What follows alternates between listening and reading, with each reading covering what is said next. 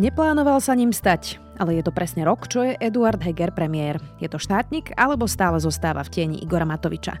Je piatok 1. apríla, meniny má Hugo a bude dnes daždivo a zamračené a na víkend sa má ochladiť. Bude od 2 do 12 stupňov. Vítajte pri Dobrom ráne. V dennom podcaste denníka Sme moje meno je Zuzana Kovačič-Hanzelová. Viete, ako fungujú realitné fondy? Nájomcovia platia, aby zarábate. Investujte do realitného fondu Cereif od HB Reavis s očakávaným výnosom až 8% ročne. Realitný fond od HB Reavis predstavuje stabilnú investíciu aj v turbulentných časoch. Viac informácií nájdete na cereif.hbreavis.com Právne oznámenie. S investovaním je spojené riziko. Minulé výnosy nie sú zárukou zisku v budúcnosti a nie je zaručená návratnosť pôvodne investovanej sumy.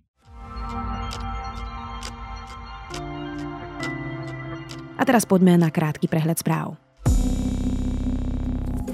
Jan Slota nepôjde do väzby. Nosiť však bude monitorovací náramok. Slotu obvinila polícia z podplácania sudcu Krajského súdu v Žiline.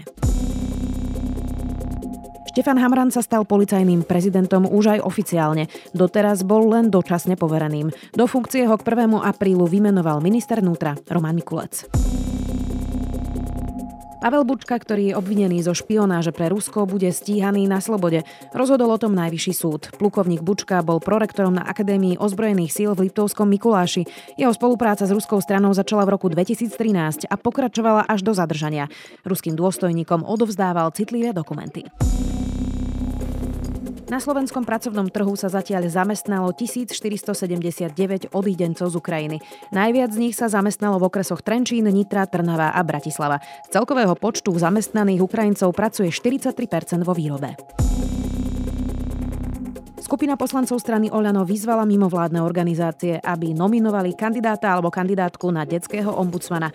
Parlament totiž ani po viacerých pokusoch nezvolil nástupcu komisárky pre deti Viery Tomanovej. Vo všetkých pokusoch kandidovala poslankyňa Oľano Katarína Hatráková, ktorá chce kandidovať opäť. Čas koalície ju však podporiť nechce. Návrhy môžu poslanci podať do 13. apríla. Viac takýchto správ nájdete na sme.sk.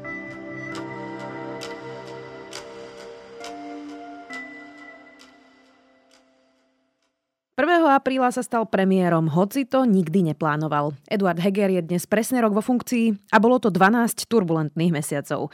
Takmer celý čas hasil konflikty v koalícii a potom, čo si vláda konečne mohla aspoň trocha vydýchnuť z pandémie, začala sa vojna na Ukrajine.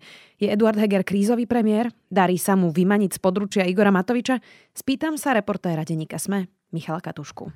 Verím, že budeme stabilná a dôverujúca si vláda Verím, že bude medzi nami súdržnosť a jednota. Pretože očista a obnova Slovenska pokračuje. Aký premiér je Eduard Heger? Eduard Heger je slabý premiér, ak ho porovnávame s predošlými mocensky silnými premiérami, ako je bol Robert Fico, alebo Mikuláš Zurinda, alebo aj Igor Matovič. Eduard Heger je premiér, ktorého táto krajina v rámci dostupných možností teraz potrebuje práve v tom naladení, v akom práve je, čo môže znieť paradoxne, pretože sa mu po turbulentnom vládnutí Igora Matoviča plného konfliktov, zanietených nápadov, plošnému testovaniu a podobne a nákupov neregistrovanej vakcíny Sputnik podarilo upokojiť pomery v koalícii, čo je v prostredí a v podmienkach pokračujúcej pandémie a najnovšie aj vojny na Ukrajine dobrá vec, keď e, sa vlastne aj vo verejnom priestore a aj v politickej realite neotvárajú nové fronty. Ale na druhej strane si myslím, že Slovensko mimoriadne potrebuje, aby sme do nasledujúcich rokov mali v osobe premiéra človeka, ktorý bude symbolom nádeje. Ak by som zostal premiérom ja, naďalej by som bol len symbolom utrpenia pandémie a človeka, ktorý ľuďom bral slobodu. Ak by sme ale tých 12 mesiacov mali nejako charakterizovať, ja som nad tým premyšľala, že on hádam asi nemal týždeň, kedy by nemusel riešiť nejaký vážny problém, nie? Aký problém myslíš?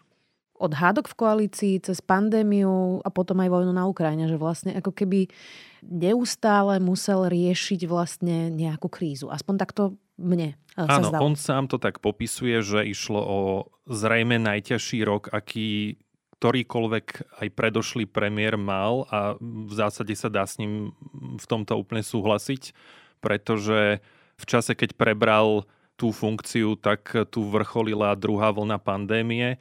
Zároveň sa nedarilo naštartovať očkovanie, zároveň pokračovali spory v koalícii, aj keď ten predošlý spor alebo tá čiara už nebola medzi Matovičom a Sulíkom, hoci čiastočne pokračovala ďalej ale medzi e, Oľano a Zmerodina, ale otvárali sa aj nové fronty priamo vo vnútri Oľano, keď Heger musel častokrát hľadať podporu aj medzi vlastnými poslancami, ktorých časť e, naďalej vábil svojim postavením práve Matovič. Čiže áno, neustále musel niečo riešiť. Keď už si spomínal Igora Matoviča, Eduard Heger, keď vlastne nastúpil na jeho miesto, tak Smer aj hlas opakovali dokola, že je to len bábkový premiér. Inak to je niečo paradoxne, čo hovorili aj Petrovi Pellegrinimu, keď nahradil Roberta Fica, že vlastne silný predseda strany má aj tak posledné a najväčšie slovo, hoci kto môže byť premiérom.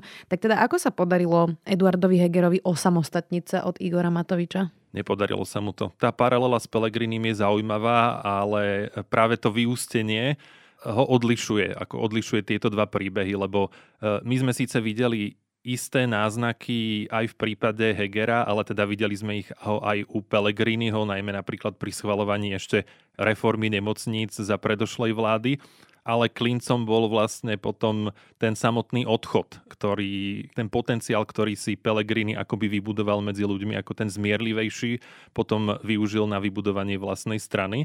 Toto ani v náznaku zatiaľ e, nehrozí a nikde to nie je vidieť v, prípade konania Eduarda Hegera.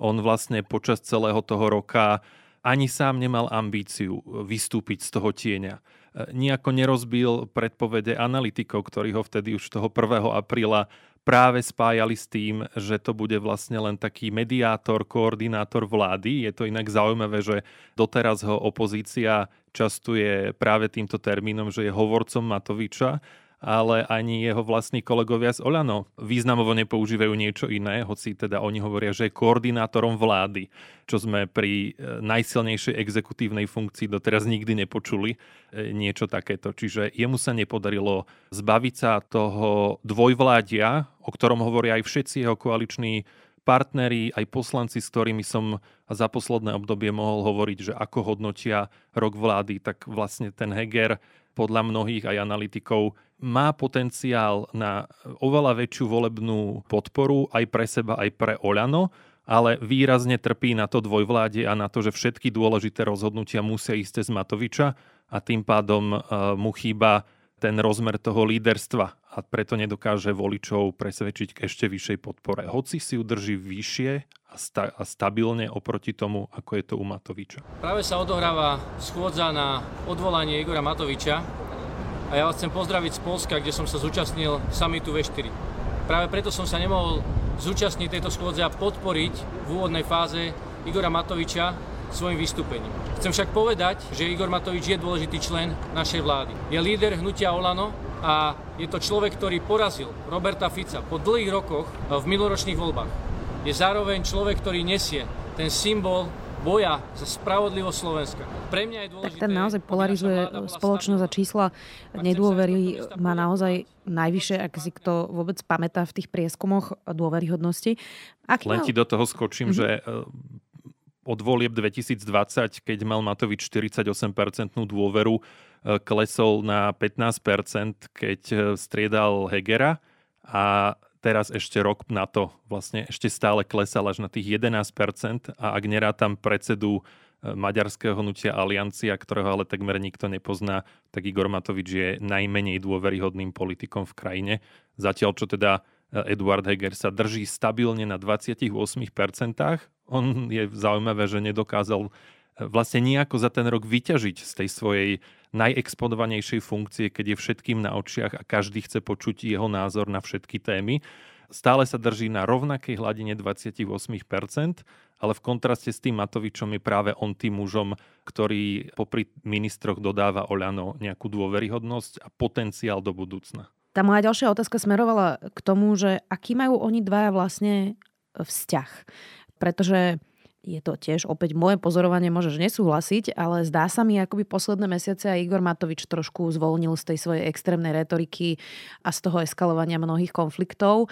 Tak majú spolu taký vzťah, že Eduard Heger zvláda niekde v pozadí aj Igora Matoviča, alebo sa mi to len zdá? Keď som sa pýtal túto otázku Eduarda Hegera asi týždeň potom, ako sa stal premiérom, vtedy sa vo veľkom riešila kauza Sputnik a to, že Igor Matovič už ako minister financí stále bojuje za túto tému a chce, aby bola vakcína používaná, hoci bola neregistrovaná tak eh, Heger eh, mi vtedy odpovedal, že je to predsa prirodzené, že rieši túto svoju tému a že on to všetko myslí dobre. A vlastne takto nastoleného mindsetu už od toho začiatku, vlastne aj v deň, keď prevzal dekret od prezidentky, tak Heger povedal, že Igor, ťahali sme to spolu dlhý čas, tak poďme pokračovať spolu ďalej a sám sa ako keby uviazal aj retoricky do takej podriadenej pozície k Matovičovi a za ten celý čas ani raz sa voči nemu nevymedzil, alebo sa verejne voči nemu nekonfrontoval. Nie je to ale rozumné? Lebo konflikt s Igorom Matovičom, ako sme mohli vidieť, vie byť zničujúci. Je to rozumné. Akože na jednej strane, na jednej strane je to asi púd seba záchovy, aby vôbec dokázala tá koalícia fungovať a e, tých sporov tam bolo dosť aj e, medzi tými stranami, nie ešte vo vnútri tej najväčšej. Takže jednoznačne, akože toto bola e, suboptimálne najlepšia stratégia, ale aj kvôli tomu Eduard Heger nedokázal presvedčiť viac voličov aj sympatizantov, že, že nie je vlastne tým tieňom a že nie je len nástrojom. Pretože aj na tých koaličných radách síce od tých poslancov, ktorí sa ich zúčastňujú, počúvame, že Eduard Heger rozpráva, má svoj názor, ale kým nepočuť to, čo si myslí Matovič, tak e, rozhodnuté nie je. Ja dokonca počúvam od niektorých ľudí, že on sa vie aj rozčuliť, hoci sme to ešte nevideli. Eduard Heger? Uh-huh. No jeho vlastná manželka hovorí, že on je od e, začiatku ako ho pozná e, konsenzuálny človek, ktorý nevyhľadáva konflikty a preto sa jej páčilo, to povedal v rozhovore Presme prednedávnom, ale zároveň dodala, e, nechcem to teda takto dovtipna ladiť, ale že aj voči vlastným štyrom deťom dokáže byť prísnejší a zrejme aj z toho, čo počúvam, že možno čiastočne uplatní e, túto svoju charakteristiku aj pri styku s partnermi z koalície, ale nie je to navonok vidieť. Toto sú skôr také dohady, ku ktorým sa volič nemá šancu dostať. Tak ono to niekedy v tej koalícii vyzerá ako so štyrmi deťmi. Bol ale moment, keď sa postavil váhou premiéra a to bolo, keď sa postavil za súdnu mapu. Naozaj hrozilo, že kvôli hádkam a, a vyjednávaniam vlastne súdna mapa neprejde, je na to naozaj naviazaný 500 miliónov z, z plánu obnovy, nie, nie sú to žiadne žarty.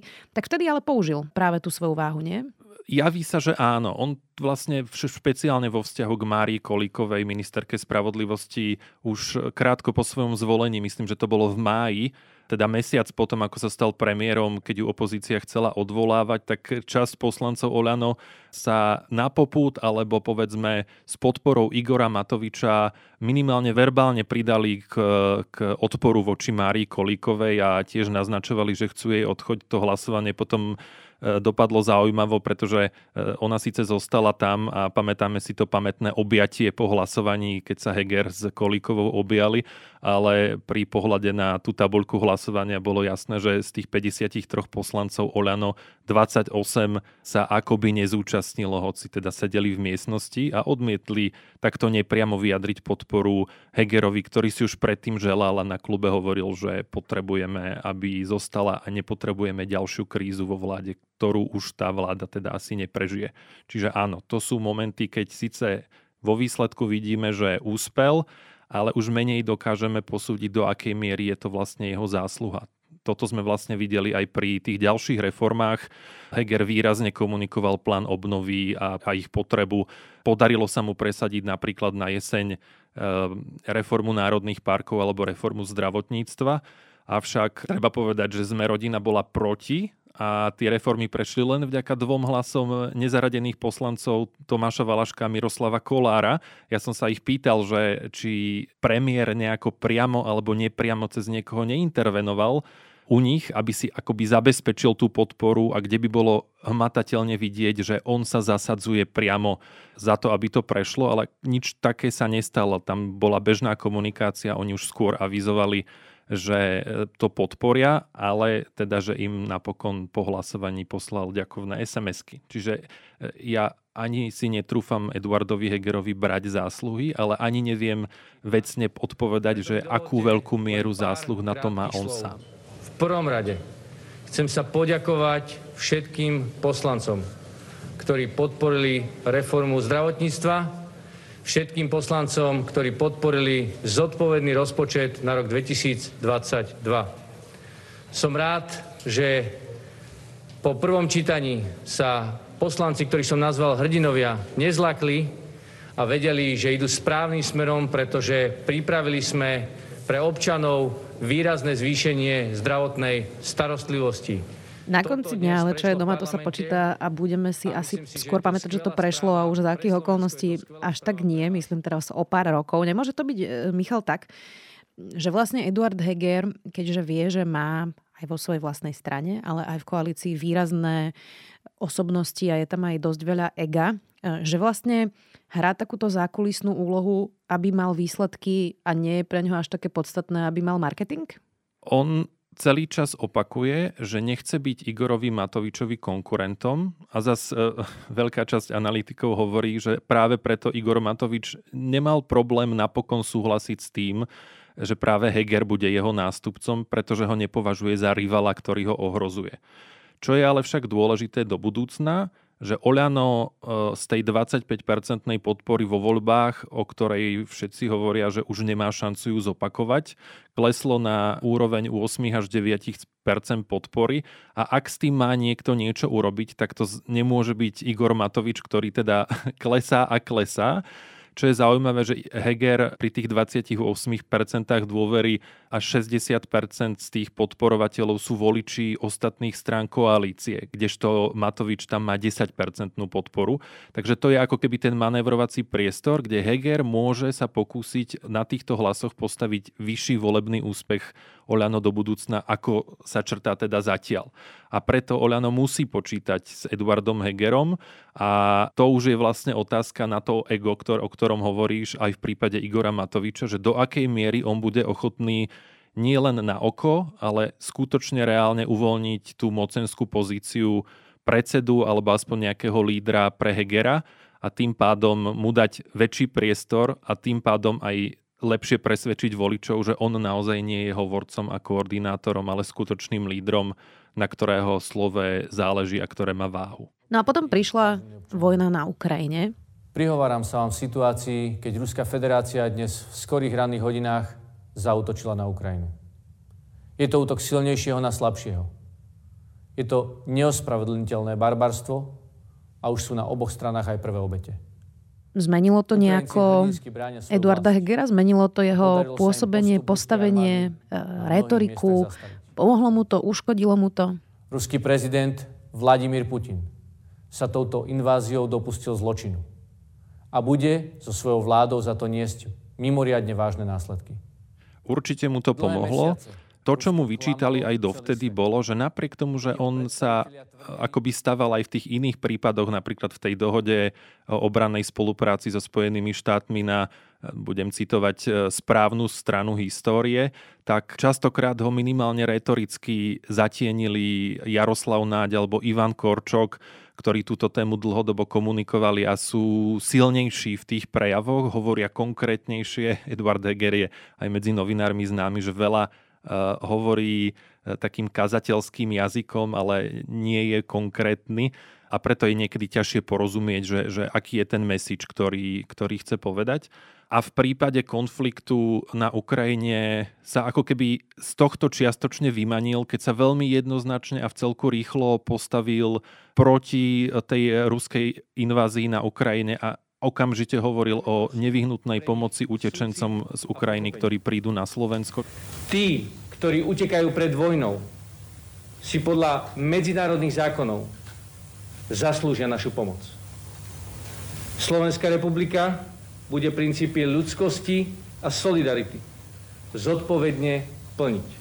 Čiže toto mu veľmi zásadne pomohlo. Otázka znie, že ak sa podarí tomu konfliktu odznieť e, ešte počas relevantnej časti volebného obdobia, že ako potom nastúpi na tú reálnu vlnu, pretože keby invázia nebola, tak to tu denne valcuje smer so svojimi tlačovkami o zdražovaní, o raste inflácie a dopade na sociálne najslabšie obyvateľstvo. A tam už aj počas invázie Heger ťahá za kračí koniec, keď napríklad mal facebookový status, v ktorom povedal, že ale veď vláda už seniorom napríklad pomohla, lebo im dala bonus za očkovanie, hoci teda ten bol mienený na úplne iný účel a nie na vykrývanie problémov pri raste palív a cien.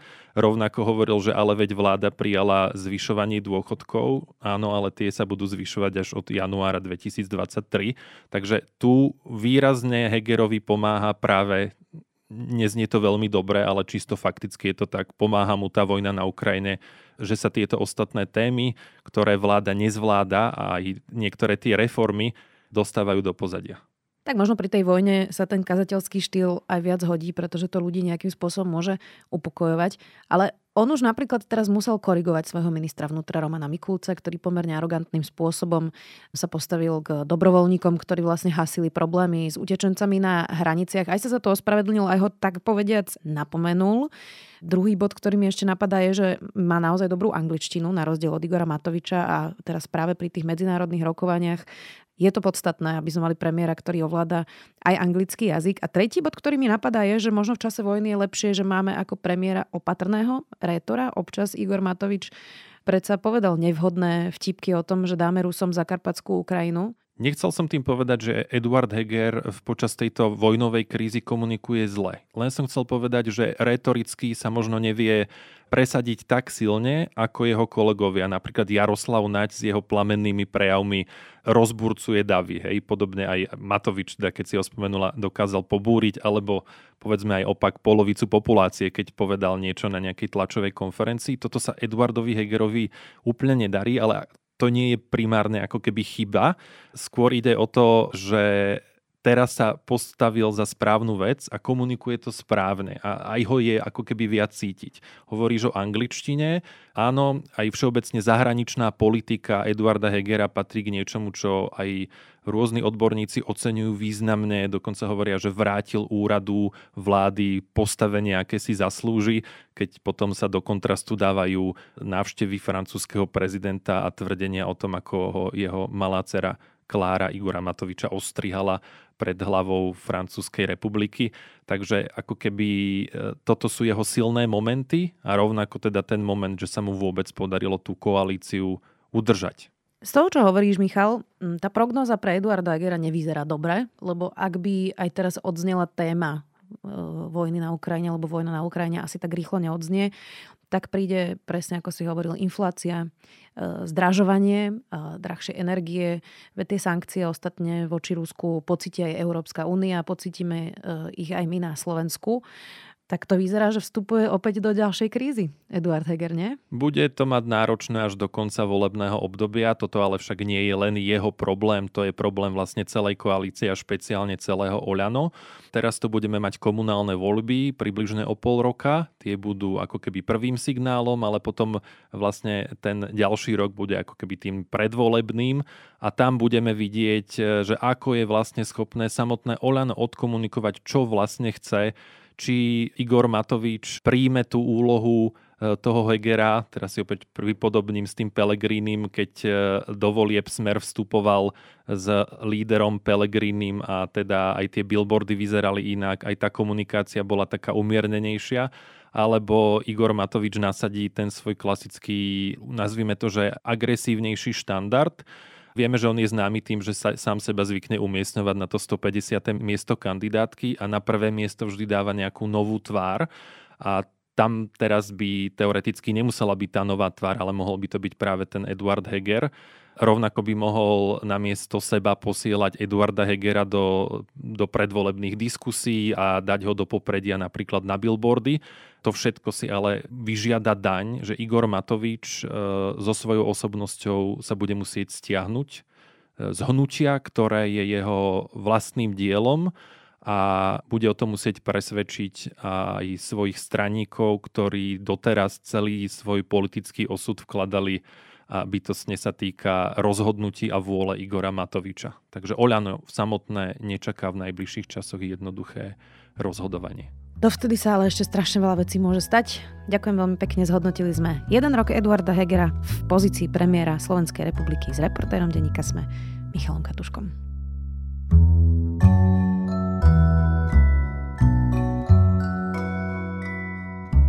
Po dlhých dvoch pandemických rokoch sa vraciame k pravidelnému formátu našich diskusí naživo. Už v útorok 5. apríla sa o 19. uvidíme v Martinuse na obchodnej. Mojím hostom bude tentokrát policajný prezident Štefan Hamran. Kapacita už nie je obmedzená, ale stále platia pravidlá pre nosenie respirátorov. Radi vás uvidíme v útorok o 19. v Martinuse. Nezabudnite, že dnes vychádza aj Piatoček a Tech FM, sobotu Klik a v nedelu Dejiny. Na tomto podcaste okrem mňa spolupracuje aj Jana Maťková, Nikola Šulíková, Bajánová, Tomáš Prokopčák, Adam Adam Blaško, Kristýna Janščová a Viktor Hlavatovič. Do počutia opäť v pondelok.